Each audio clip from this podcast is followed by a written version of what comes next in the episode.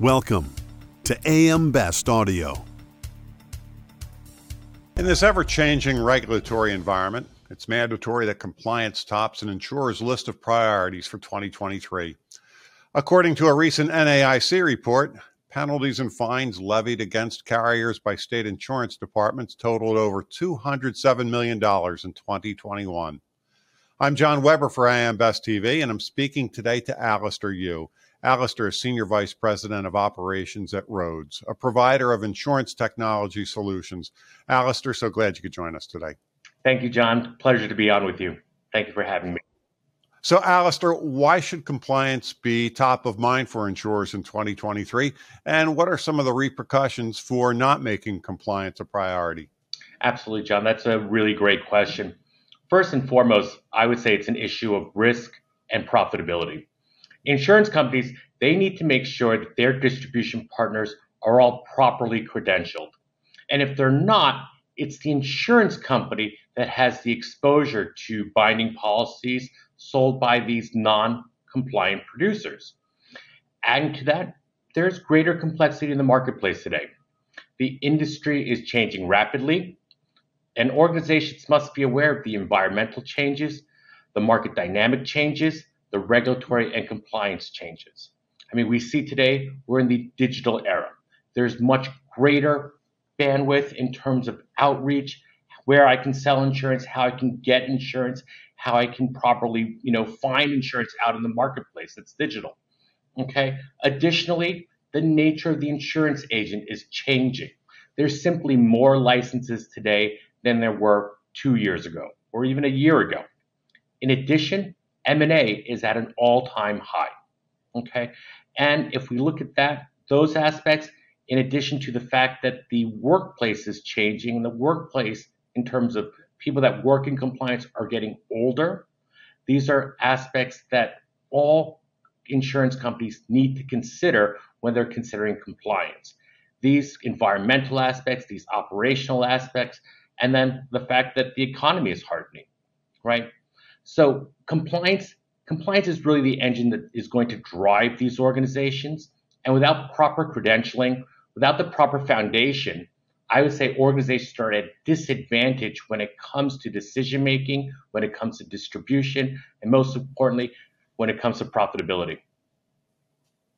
So, total cost of compliance is estimated to be something like $3.1 billion.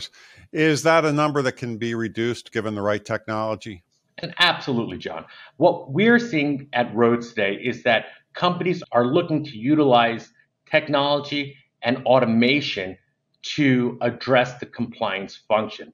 And that's what we're getting a lot from our customers and where they're coming to us to get those kinds of aids. I mean, today, if we look at it, there's over 11 million or just about 11 million active licenses out in the marketplace today. And as an industry, just managing these licenses as a workforce is a Herculean task. So, by addressing automation, by utilizing technology, companies are saying, how can we be more efficient in our operational processes to make sure that we are compliant and we can relieve some of the stress on our workforce while still finding ways to grow our businesses today? You mentioned automation. Is that something that can solve an aging resource pool? Absolutely. Absolutely. Automation and technology can be used to address these items. They can be used to address these kinds of routine tasks that compliance teams need to uh, perform. You know, and that will free teams up to look at exception management.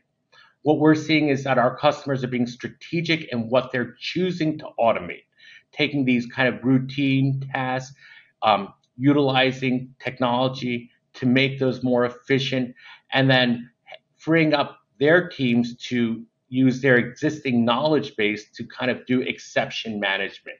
So we're seeing automation saving in terms of not only operational costs as well as back end costs as well. And it's allowing organizations to do more with what they have in place.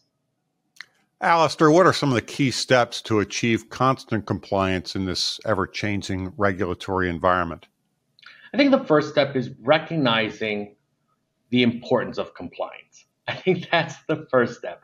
And recognizing that compliance can, you know, it's not just a cost center, but compliance can be seen as an asset and you can make important gains by having properly uh, credentialed staff and having proper credential data.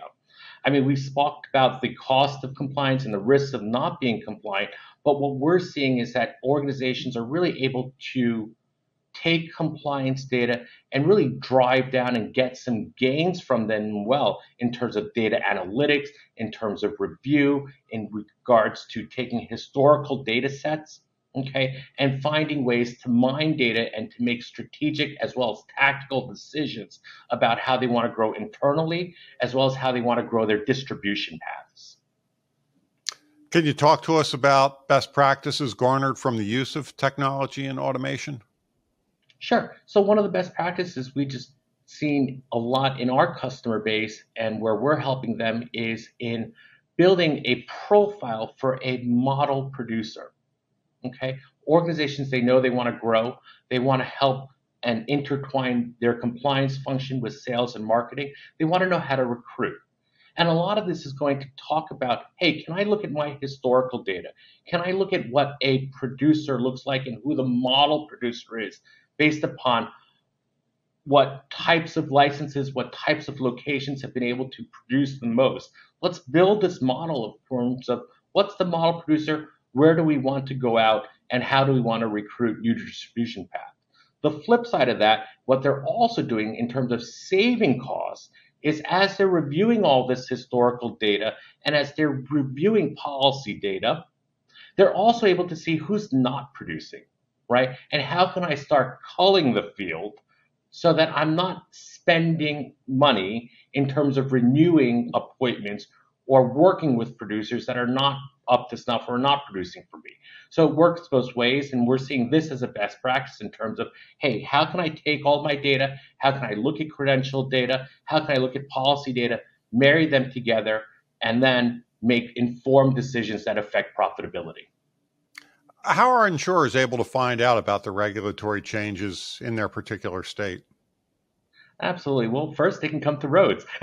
we have a, a, library of, you know, state rules. We also have a number of relationships with state DOIs and um, other professional associations. I think SILA is another great example. SILA, the Securities and Insurance Licensing Association, it's a wonderful uh, avenue where regulators and industry get together, you know, to talk about paths and again at your state DOIs. But I think these are some of the various avenues that people can find out about how regulatory rules are changing. Allister, a pleasure speaking with you today. John, the pleasure is all mine. Thank you so much. That was Allister Yu, Senior Vice President of Operation at, at Rhoads, and I'm John Weber for I AM Best TV.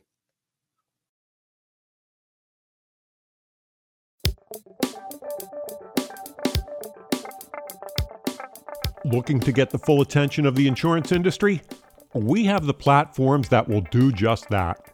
Whether it be AM Best TV, AM Best Audio, Best Review Magazine, or Best Day. Find out more by calling AM Best Advertising Sales at 908 439 2200, extension 5399, and have a great day.